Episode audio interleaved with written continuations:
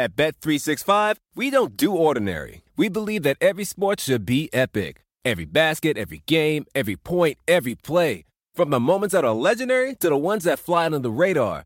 Whether it's a three-pointer at the buzzer to tie the game or a player that goes two for two at the foul line. Whatever the sport, whatever the moment. It's never ordinary at Bet three sixty-five. twenty-one plus only. Must be present in Virginia. If you or someone you know has a gambling problem and wants help, call one eight hundred gambler. Terms and conditions apply. The legends are true. But overwhelming power! The sauce of destiny. Yes! The most legendary sauce has arrived as McDonald's transforms into the anime world of WcDonald's. The greatest flavors unite in all new savory chili WcDonald's sauce to make your ten-piece WcNuggets, fries, and Sprite ultra-powerful. Unlock manga comics with every meal and sit down for a new anime short every week only at WcDonald's. Ba-da-ba-ba-ba, go! And participate in McDonald's for a limited time while supplies last. Wednesday night, very late edition of the Dunked On Basketball podcast. Three games to get to today, starting off with the Houston Rockets overcoming Russell Westbrook's fifty-one points and forty-three shots. one fifteen, one eleven over the Thunder. Also got to get to a nice victory for the Wizards as they take it to a two zero series lead despite a foul-marred contest, one oh nine, one oh one over the Hawks. And then the Warriors absolutely destroying Portland, one ten to eighty-one in the nightcap, a, a game that Danny and I were at. Uh, we're brought to you today by a new sponsor, audible dot com. Turn your time where your hands are occupied but your ears are free into something more with a free trial at Audible. Go to audible dot com slash capspace to start now. And also C I S O. Go to C I S O dot com right now and sign up for two weeks free using the promo code CAPSPACE at checkout. All right, let's get rolling here with what I'm sure was the main event tonight, a, a game I wish we'd been able to do, Twitter N B A show for, just because of a performance by Russell Westbrook that in some ways doubled down on everything that he has been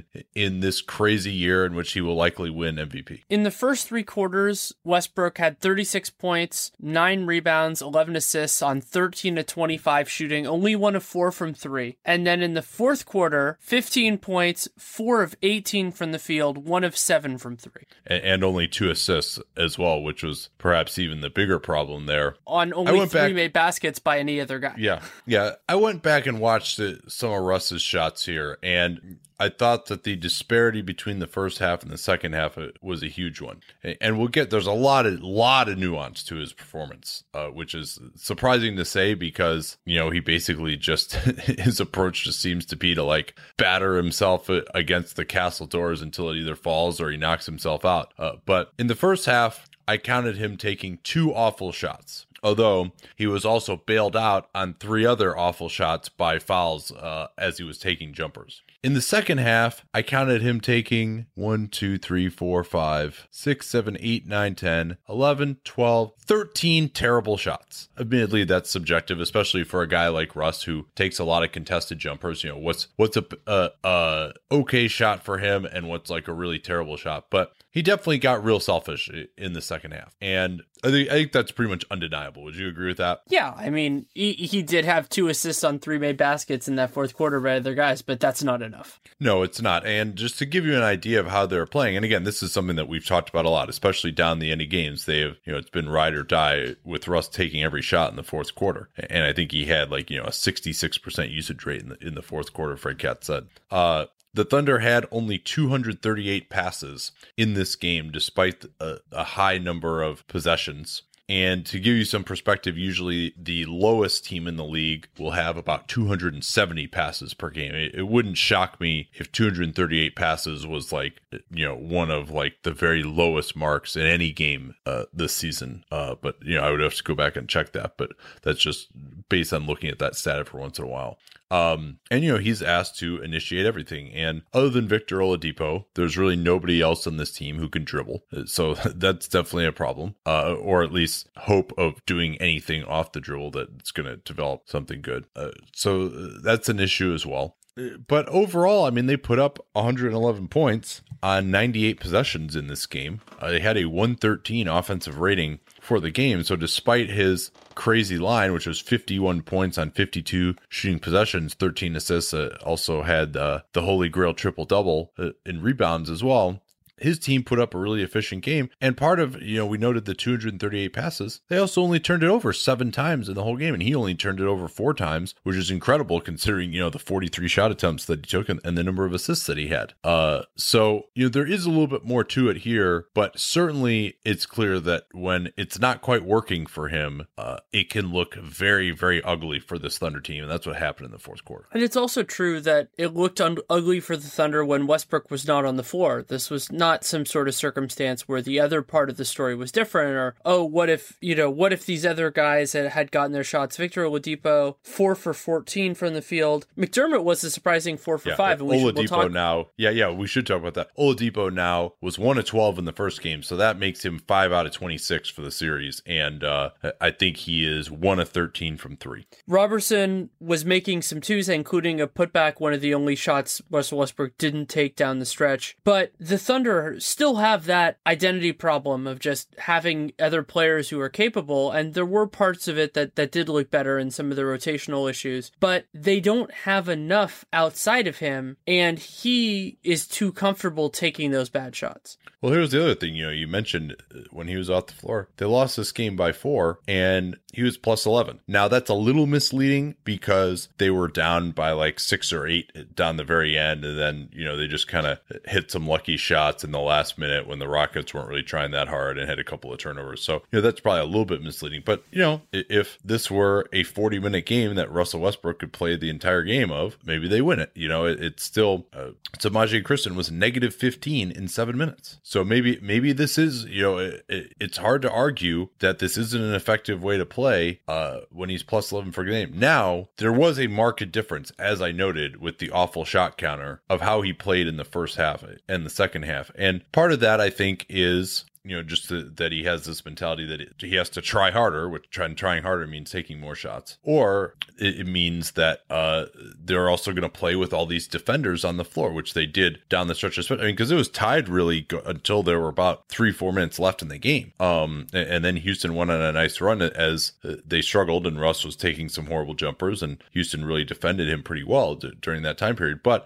you know, it, it basically gets to the point when some of these lineups they put out there that he just can't attack the basket anymore. He was so good attacking the basket in the first half, and when he can attack the basket and there's some space, then he can actually like pass to guys too, uh which, you know, he didn't really have that option throughout m- much of the fourth quarter. um I mean, we can get into a little bit more of kind of what the game flow is, but I, I did think it too was very instructive that they had a great run at the start of the second quarter when they brought out a lineup really for the first time this season that I can recall. It was Oladipo, who, you know, at least can pretend to make a shot, even though he hasn't in this series. Doug McDermott, who you mentioned was fantastic uh, with his offense, although he was still negative seven in fourteen minutes. And uh, Kyle Singler, who's white, so they feel like they have to guard him a little bit out by the three-point line. And then Steven Adams, a great roll man. And Russ played very unselfishly with that unit. He dimed up McDermott a couple of times for threes, another time for uh, they're running like a little horn set with a pick and roll with Adams and Russ on one side and McDermott uh, at the other elbow flashing up to the top of the key, and Houston really had trouble guarding that. Uh, so I do think it's possible that he can play less selfishly if he has more around him. He ignored McDermott a couple of times when he was open in the second half, but, you know, at that time I think he was just like, all right, you know, I, I gotta go and do this myself for, for better or for worse, and it was for worse. One of the other stories for me of this game, and it feels bad that we've spent so much time talking about the team who lost, but there were a few situations where Donovan, I thought he did a better job with his rotations, but there were a few what I call no chance lineups, and that idea is really where there isn't a, a thing for them to hang their hat on offensively or defensively without Westbrook on the floor. Samaje, Sabonis was in for a little bit of that time. Kyle yeah, Singler. He, he played, he played, uh, he only played two minutes, oddly, uh, but it seemed like he played more than that. But, uh, yeah, you were saying, you were saying Singler. I mean, he, yeah, I, I, I don't know about Singler. I guess he just felt like, hey, you know, we needed someone who can kind of pretend to shoot. But, you know, and, and Singler, I think actually, you know, is a little bit underrated as a defender as long as he doesn't have to guard like, you know, a point guard out in space. Yeah, which he had to do a couple times. But, yeah, just th- there was, there were some lineups there that, that didn't have much of a shot, and Houston really knew how to To, to do that. And Houston has a very deep squad with a lot of capable offensive players, and so if you put a lineup out there against them that isn't going to do much, they're going to go on a run, and that's part of how Samaje had such a bad plus minus game. Yeah, that's true too. I mean, I still think I was glad that they he only played Samaje Samaje seven minutes. At least he didn't play him next to Westbrook at, this time. And no Norris uh, Cole. Yeah, yeah, no Norris Cole. They definitely made some improvements, right? Cantor only played eight minutes, or I guess we should just call him can't play him, like K A N T, K A N T, can't play him, because Donovan had that uh that video where he was saying that to, to Mo Cheeks on the bench. So they put can't play him out there for four minutes, just basically the four minutes that Harden rested in the first half, and which really helped a lot. Uh, and then it was weird though in the second half that when Adams got in foul trouble, because they tried to run out that same lineup at the start of the fourth quarter, and then Adams got in foul trouble, and rather than go to Taj Gibson at center, they just went with first Sabonis at center, and then they went with Cantor, and that really made no sense at all. And then they also compounded that by, it's not like Taj Gibson was playing such heavy minutes late in the game that they were needing to save him. They ended up turning, as Donovan has a couple times in the late late time in the season, to Jeremy Grant. So if you're not going to rely heavily on Taj Gibson, you know, just use him as that gap filler and, and handle it from there. So a few other things I guess we can say about O K C before we turn to the game flow and also give Houston their just due. Don't worry, Houston fans. Uh,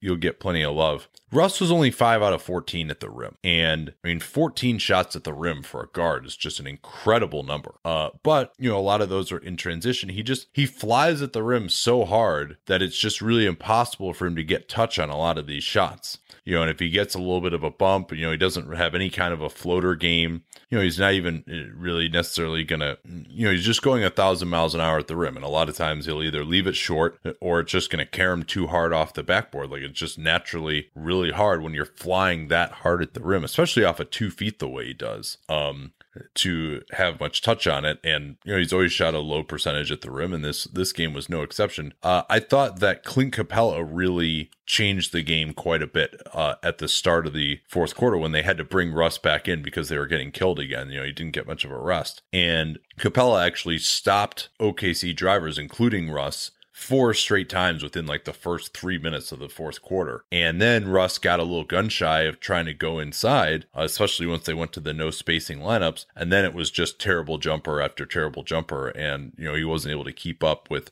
a Houston team that really uh, started heating up from three point range finally uh, in that fourth quarter. Capela was also able to impact it, impact plays without blocking shots. He did have three blocks in that fourth quarter, four overall, but he changed them. He was in the middle of a lot of different plays, and as you said, one of the biggest impacts of a good rim protector, which Capela was, at least in that fourth quarter, is deterrence, and that deterrence forced Westbrook to become the player that is kind of his worst case scenario in some of these circumstances. Yeah, I think that's right. Uh, O K C's defense was better, I thought, than in game one. They at least stopped Houston centers. They at least took something away. And moreover, they also held Houston to fewer three-point attempts than they did in game one, although Houston shot better at thirty-eight percent, uh, eleven out of twenty-nine. But then they just couldn't keep James Harden off the foul line. And Harden was eighteen out of twenty, seven out of seventeen from the field, three of seven on threes. He had uh, thirty-five points, only eight assists. And Houston was only having twenty assists. I mean, I thought that was pretty decent uh, for O K C as well. So they did make some baby, baby steps defensively. A lot of that was helped by just not playing Cantor and, you know, just having better pick and roll defenders out there. Uh, and I think just getting used to them as well. Uh, from Houston's standpoint, Ryan Anderson has really struggled in the series. He had four points, zero of seven from three. Uh, we declared him back from that ankle injury. I don't know if that has to do with it or just simply that he's been off, but uh, they definitely need something for him. And, and uh, Anderson was negative eighteen in this game as well. He he provides a place for them to attack, you know, in pick and roll coverage as well. So that, that'll be interesting. I think we'll see more of, you know, Trevor Ariza at the four. Ariza also was excellent guarding Westbrook. I liked, especially once Westbrook went into jumper mode, I liked them going with a little bit more length on him, Ariza, knowing that if they blew by him, you know, Beverly is good, but he he's easy easier for Westbrook to post up on on those uh, right block post ups where he likes to go over his left shoulder, and Uh, you know, Westbrook can also shoot over him, whereas Ariza is really going to challenge those. And then they knew they had plenty of help at the rim because, you know, there were these really shooting challenged uh, lineups out there for O K C. And while, of course, some of the attribution goes to Oklahoma City playing some bad bench players, I thought Houston's bench was very important in this game. Both Lou Williams and Eric Gordon were able to get their shot much more reliably than before. And I thought Nene was not as good as Capela. I thought Capela, even though the plus minuses go the other way, I thought Capela played a nice game. Nene was a, another positive contributor, and Houston only played eight guys in this one again. Yeah, I mean, the, there's nobody really off the bench that you would expect, but each of their bench guys played over twenty minutes, you know, and you mentioned that Gordon with twenty-two points, Lou Williams with twenty-one. Those guys were both eight of fourteen from the field, and they combined for six out of ten on threes as well, so hitting uh, some big shots. And uh, Patrick Beverly had another sterling game as well. He had fifteen points, six of nine from the field, hit maybe one of the, the biggest shots, a, a right corner three uh, that put Houston up late as well. So that, that was very solid for the Rockets. I mean, and it was a good comeback. They trailed eighty-six seventy-four late in the third quarter, and then Westbrook went out, and by the time he came back in, the lead was basically gone already, even though he'd only sat for like two minutes. How does what happened in this game, whether you want to focus more on the first half where Westbrook played so well, or the fourth quarter where he struggled and the Rockets played very well, in totality, how did this change the way, or did it change the way that you feel about this series? I feel better about it for O K C because I think Donovan made most of the adjustments that we suggested for him. Um, you know, I still think he should dump Kristen completely and go with Oladipo at backup point guard, but, you know, it's not like Oladipo has been killing it here either. Uh, so, I mean, as bad as he's been, but at least, you know, the, the other team respects him. So I like that. He, he minimized Cantor, uh, got McDermott some more playing time. I think he could even play even more, but, but you saw how much more competitive they would be when he kind of excised the low hanging fruit from some of the mistakes that he's made. Now, will we see Westbrook get a little bit more egalitarian at home? I think that, especially if it, they can get a little bit of a lead, he feels more comfortable, you know, getting more people involved. And will Donovan also go to get more shooting on the floor? I mean, they, they have gone with Robertson, to be sure, uh, but Harden, they really have not stopped him at all. They fouled him a ton, you know, so maybe Robertson played thirty-seven minutes, and he did have twelve points, seven offensive rebounds, which was incredible, as O K C wrapped up uh, seventeen offensive rebounds as a team. Uh, and then maybe if Steven Adams could stay out of foul trouble, he fouled out in twenty-seven minutes. Uh, and he was plus eighteen in this one. He was, he was a key figure. Uh, obviously his minutes matched up with Russ a little bit more. So I think they, they found a formula to do a little bit better. I think if they go home, I, I like them to win game three. Um, you know, I don't think they're winning the series, but uh, this has not been that different really of a series than what I necessarily expected it to be so far. It was just that O K C's strategy was so bad in game one that I think that that kind of uh, really limited them.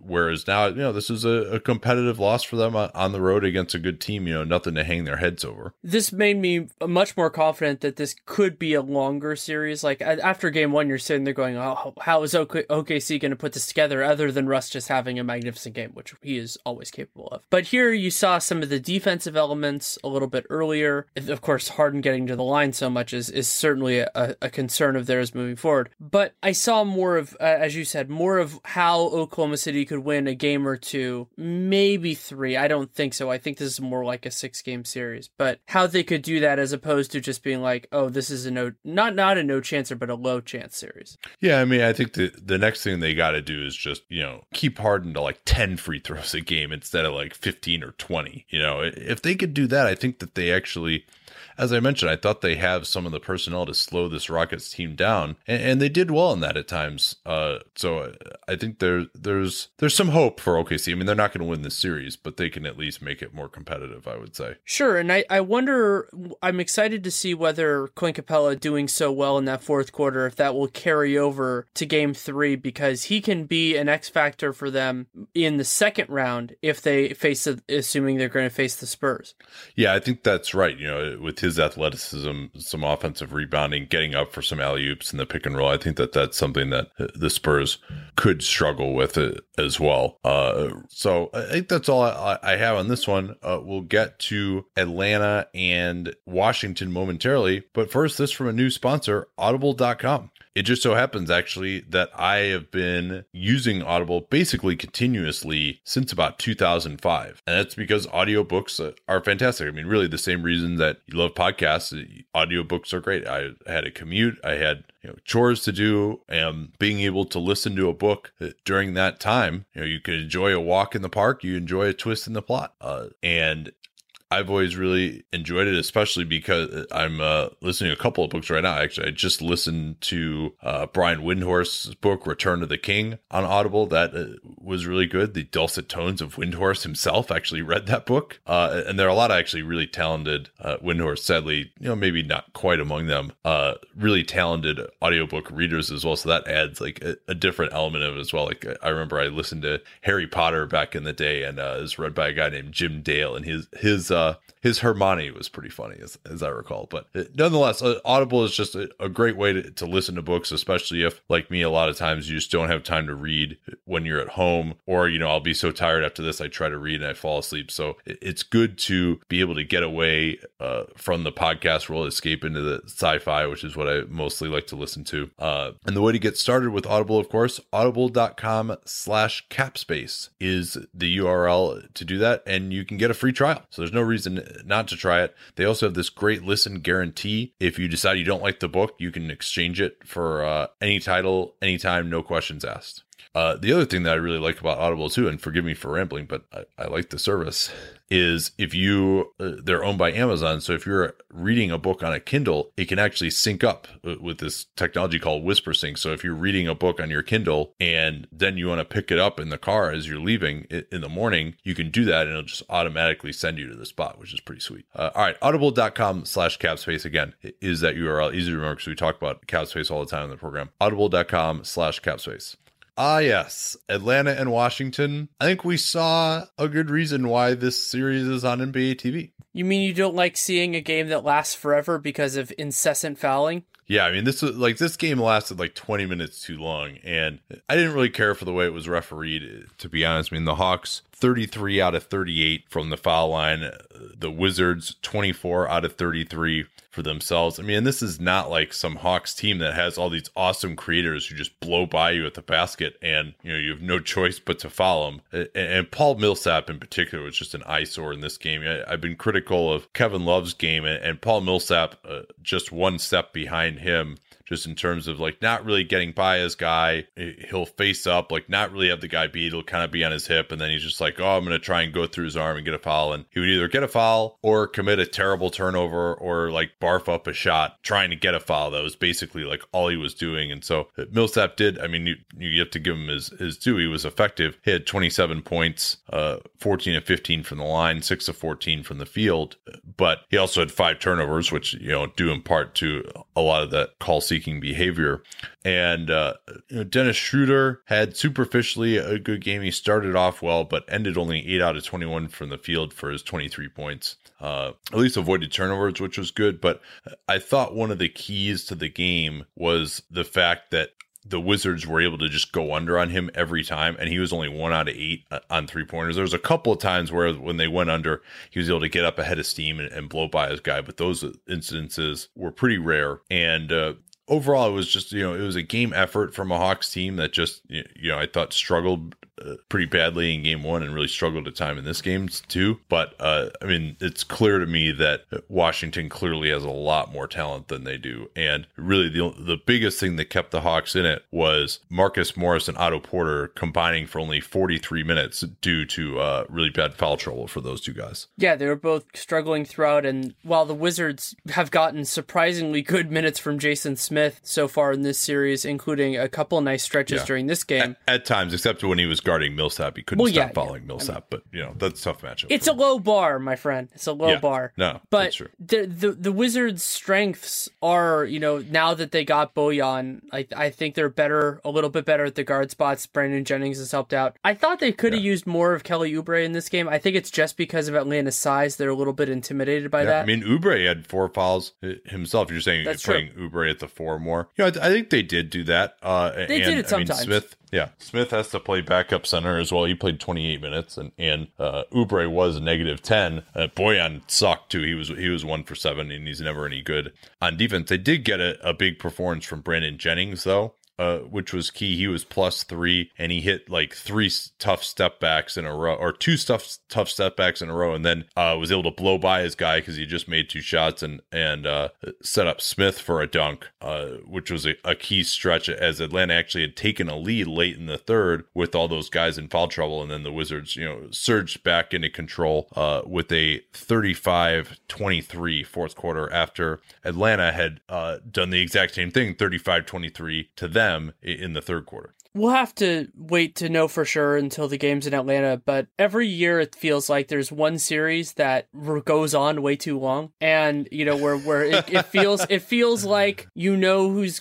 who's gonna how it's gonna turn out earlier, but the other team is competitive, they play hard, and even though they don't have a great chance of winning the series, it ends up going like six. I feel like that's gonna be this series just because the basketball gods don't want me to be happy all the time. So yeah, Atlanta Brooklyn, I thought, was that series. Like in twenty fifteen. Yeah, it was. Yeah, that that went seven, right? Was it six or seven? Yeah, and then it probably uh, felt no, like a lifetime. Six. That went that went that went six. Yeah, that that was the series where uh, Al Horford had five fouls, and so Budenholzer like left him out of the game until there was thirty seconds left in the game. Yep. Um, uh, Dwight Howard has not played well in this series. He was limited by his coach to twenty minutes. He was actually plus five, as it turned out. Uh, he was on the floor as they made a little bit of that run with some of the good guys for the Wizards out in the third quarter, but uh, early on in the first quarter they tried to post him up a couple times and he was just getting blocked by Gortat, or just, you know, th- throwing up terrible shots. He had three turnovers, uh, four fouls, and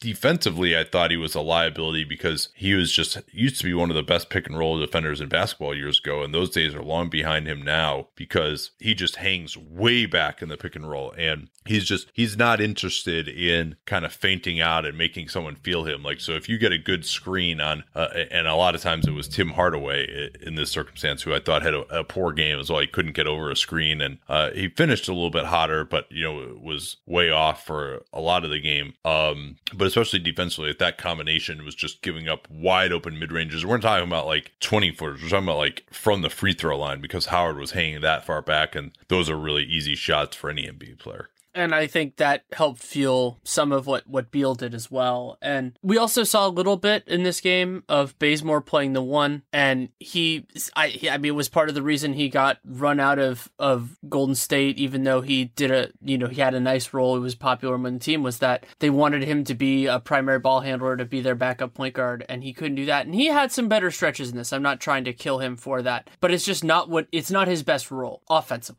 Yeah, he gave up three pick sixes in this game, just turnovers where he either just threw it away uh, or got stripped, and you know, it was just a layup for the other team. So that that was not good at all. Uh, but I, I understand why Bud wanted to do that, because Calderon really is not any good defensively. I don't understand why they can't play Malcolm Delaney. Like, I thought he was fine. Like, his he doesn't shoot very well from the field, but they always seem to play fine when he was on the floor this year. So I don't know why. And then they went to Calderon, who Uh, really just provides nothing defensively, and uh, you know, he'll make a wide open shot, but that's about all he's got at, at this point, because he's he's a good passer, but he can't even like get even some modicum of penetration to like open anything up for his passes. I did think that the Hawks found a little bit with the lineup with Dunleavy at the three, Ilyasova at the four, and Muscala at the five, going against some of Atlanta's bench units. And that's a lineup that in theory has a lot of shooting on the floor. Dunleavy, oddly, only was given six minutes. Most of it at the end of the first quarter, he was plus nine and then was never brought back in. Now, he didn't actually score, but he just moves the ball. He knows where to be. He, he provides some spacing. I mean, they really don't have a lot of shooting on this team. I mean, they're four out of twenty on three pointers in, in this game. Uh, Hardaway was two out of four, and he's really the only guy that anyone respects from three on this team, other than maybe Dunleavy uh, and Ilyasova. So I think they need to mix those guys in a, a little bit more. And meanwhile, Uh, Cephalosha, who, you know, was coming back from that groin injury, he only played four minutes in this one too, which was a, a little bit odd to see. I thought Taurean Prince played well. Uh, At times, he played thirty minutes in this one. Like, that's encouraging. Uh, but, you know, he only took one three-pointer out of out of his eight shots. So they just, they aren't getting enough spacing, especially when you consider that they can just go under on Schroeder whenever they want. And, and I mean, they're not going to get thirty-eight free throw attempts in the next game. Hopefully not. uh, John Wall was again spectacular in this one. thirty-two points uh, and uh, nine assists on twenty-seven shooting possessions and four turnovers, but not bad considering his usage. And then Brad Beal, forty-two minutes, thirty-one points for him. So they combined for sixty-three. Wasn't incredibly efficient, uh, Beal, and he actually shot poorly from the free throw line, only three out of six. But uh, especially considering that Morris and Porter uh, were able to play so little, that was huge. And then Marcin Gortat also uh, blocked a ton of shots early in the game, had six offensive rebounds, including some key ones, and uh, fourteen points for him on seven to ten from the field. I talked a little bit about how I don't necessarily want this series to go long, but how are you feeling as we move? I always feel like the two three transition is an interesting one in a series like this, because you have a sense of where things are, but then you get, you know, a lot of advantages switching at the same time. My instinct is that Atlanta's going to pull at least one of these two at home, but I'm not sure it's going to be both. Yeah, that seems right to me. I mean, they could, but I, I do think that especially down the stretch when the Wiz go to their starters against and And, you know, who's going to close these games a lot of times. I mean, they had they closed it with Mike Muscala, who, you know, provided a little bit of something, but he's a poor defensive rebounder, uh, was one of six from the field today. And, I mean, he's not a starting caliber player. Uh, he's decent for what he is. I think he should get an okay contract in free agency as a backup. But and then they haven't got much out of Howard. So uh, Schröder, I mean, he started four of seven, and then he ended the game four out of fourteen. Uh, not a reliable shooter. I mean, Millsap is really kind of the their only guy that you look at as really someone who is as good as any of the Washington starters. And uh, while they do defend pretty well, uh, the Hawks, they don't defend well enough against the, like that great Washington starting unit. And so, uh, and this would have been a total blowout if uh, Morris and Porter hadn't gotten into foul trouble. I mean, those guys were plus sixteen and plus nineteen in, in like twenty minutes apiece. Yeah. So I, I, I could see this being a sleep, a sweep. And uh, frankly, I hope that it is, because I, as you, we talked about this when we were watching the game together at Oracle. I mean, I hope that Paul Millsap ends up somewhere else.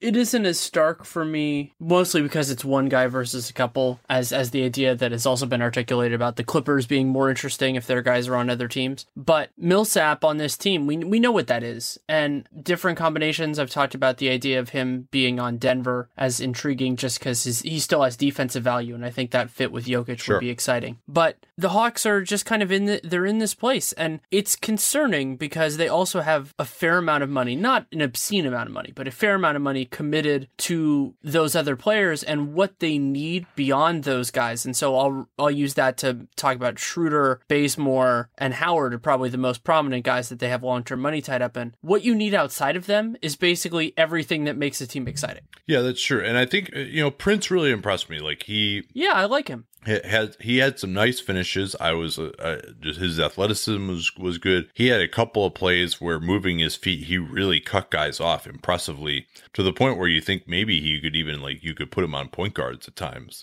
if you wanted to.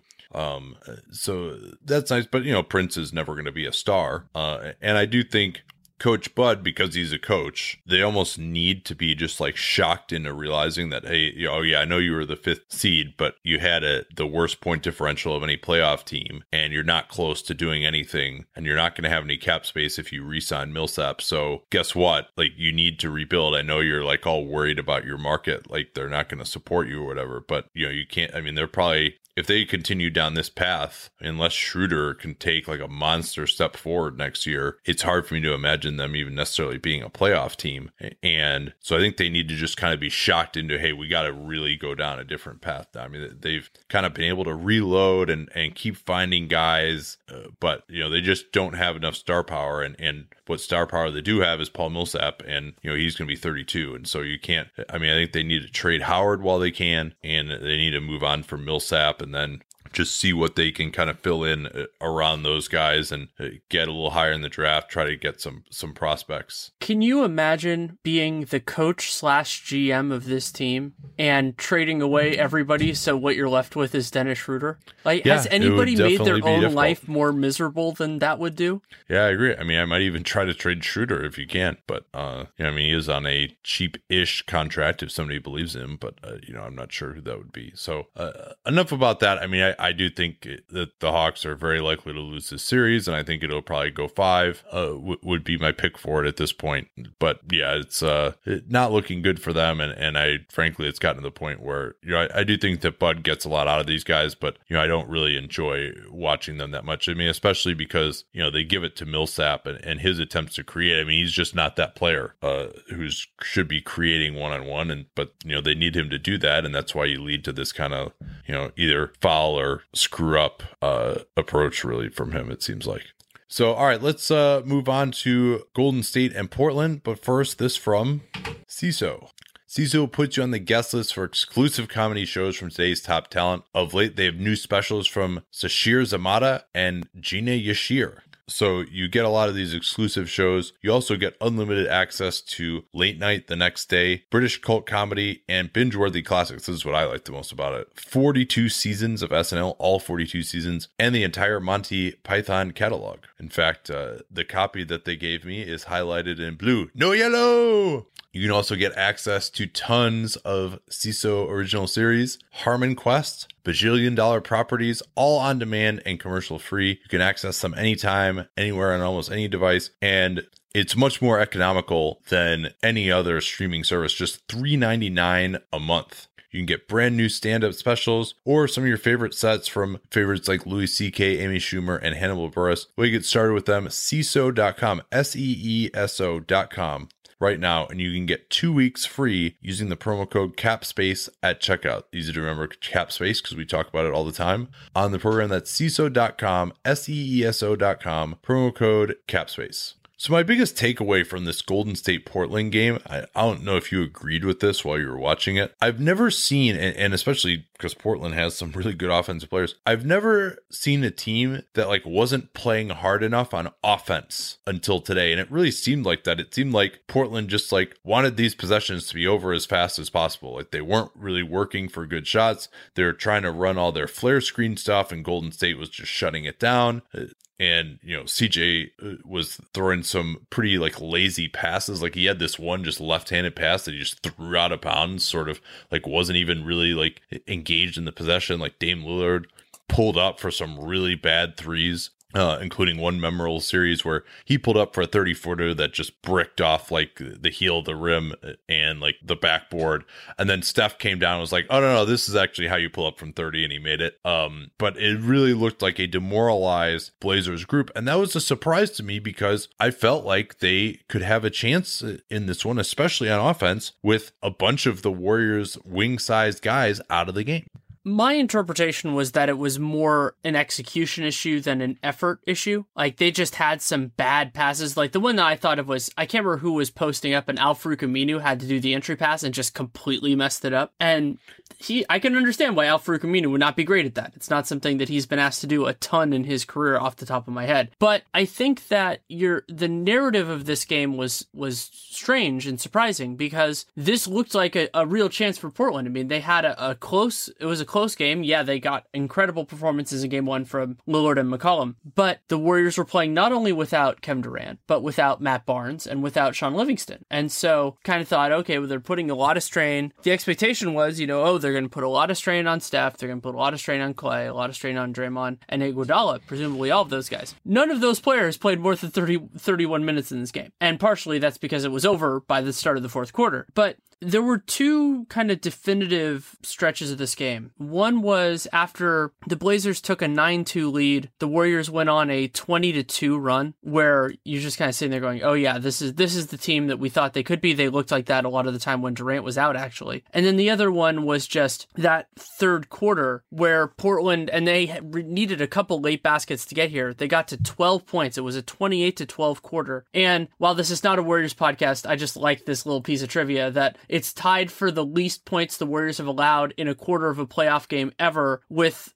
a definitive quarter on their way to the seventy-five title. Yeah, that's actually, this isn't a Bulls podcast either, but that was, the Bulls had a lead in that and uh, ended up, I watched that one time, and, you know, like Jerry Sloan is known as like just like such a heady player, and he just like barfed up a bunch of like really terrible shots. I'm stealing that term, by the way, from from Zach Lowe, especially talking about shots when players are just like trying to get fouled on jumpers. But uh, he he and Norm Van Leer just took a bunch of like terrible shots as they ended up losing that game on the road. And the legendary story behind that from Sam Smith is that Dick Motta, the coach at the time, after that game was over, they lost it on the road, blamed, I think it was Bob Love and Norm Van Leer uh, for holding out at the start of the year. And he said, if those guys didn't hold out, we would have had home court. So look at those guys for why we lost. Unsurprisingly, that Bulls team was never really heard from again because they all just hated Motta. Uh, but that's an aside. One thing that I really stuck out for me the most in this game was the Blazers' seven out of thirty-four three-point shooting. And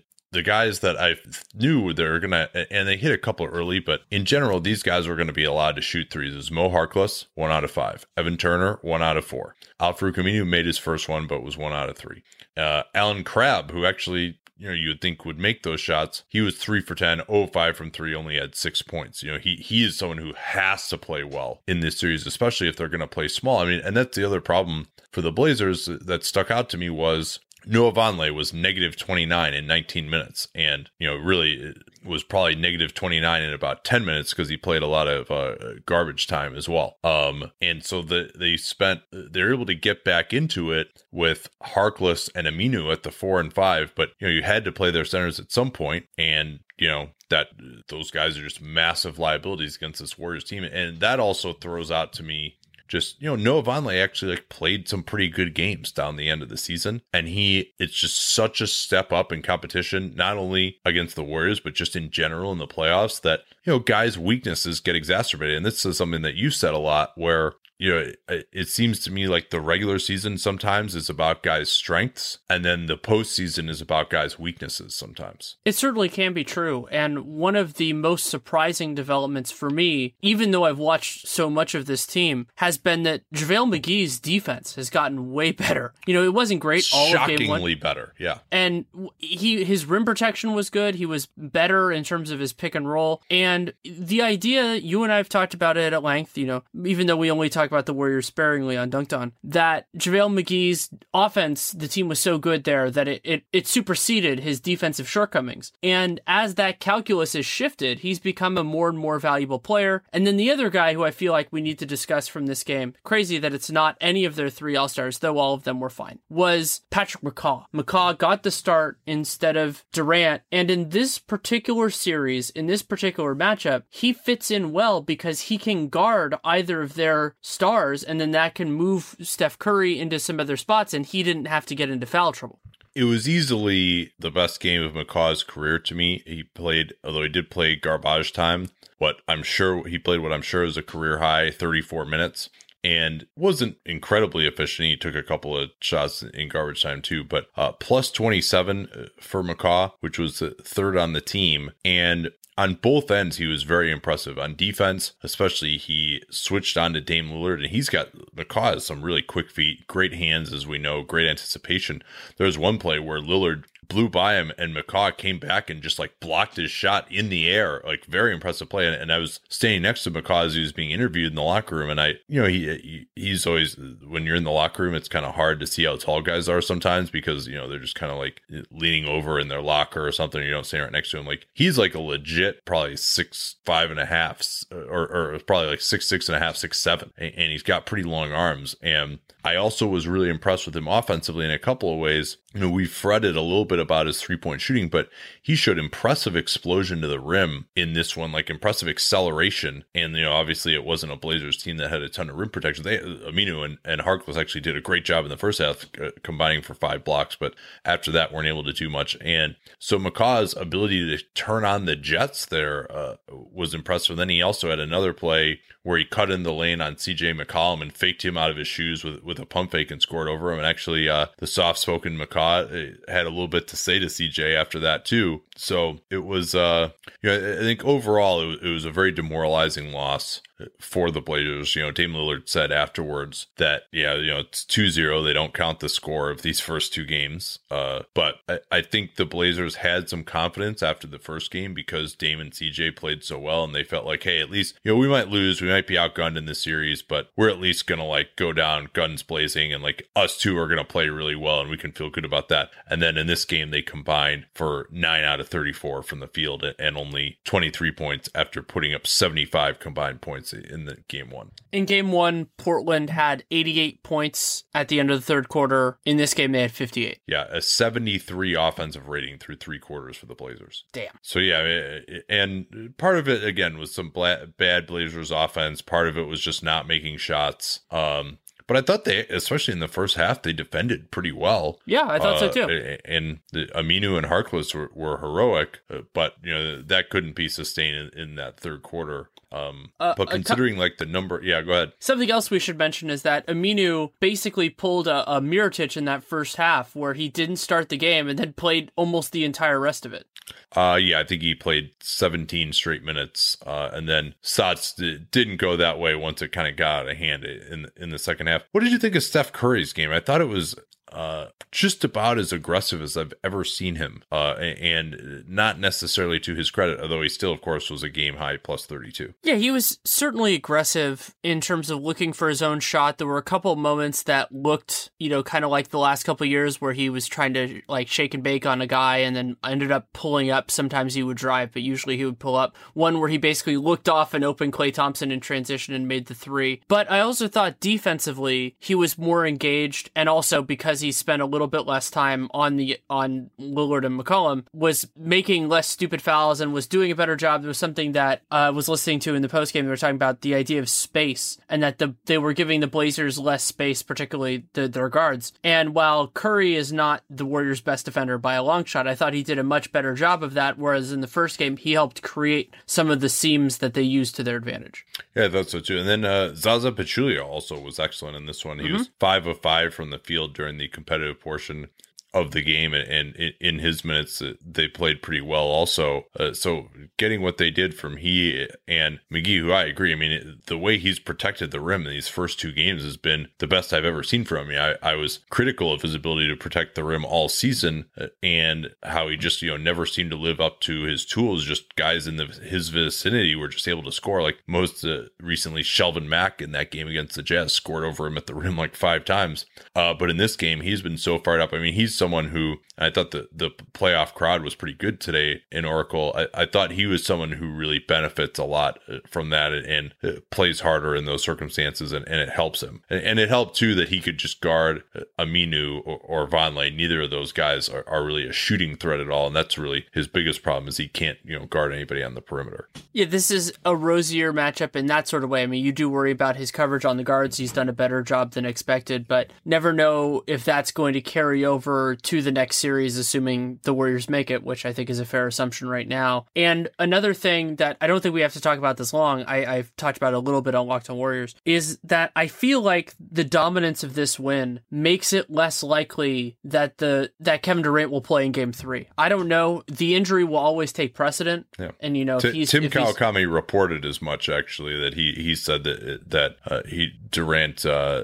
you know very well could not play in Game Three, and, and to. We didn't see, I, I was at practice today. They had like these like blinds down in the training room where the, the normally you can just see in there. So I think he probably was getting worked on. We didn't see him out on the floor at all doing shooting. So it was very clear that he was going to get ruled out. Sam Amick reported that earlier in the day, and it just felt like that too. And, and then, you know, we didn't really even see him around. He wasn't on the bench either. Uh, so you have to wonder about, you know, maybe he's getting treatment or something, but you, you have to wonder uh, about him for game three. They do have two days off, but there's no reason to bring him back. And of course, you know, we said that calf injuries can, uh, of course, linger. And the Warriors are very familiar with the idea of being patient with their guys and having faith in it. And we'll see if Jusuf Nurkic comes back. This also, to me, affects that logic. I've talked about the importance of yeah. that first summer in a new system. If what you're trying to do with Nurkic is give your home crowd a boost and maybe pull one or maybe even two games in the series, I don't think that's enough of an upside, personally. Uh, I agree with you. And I mean, after they just got smacked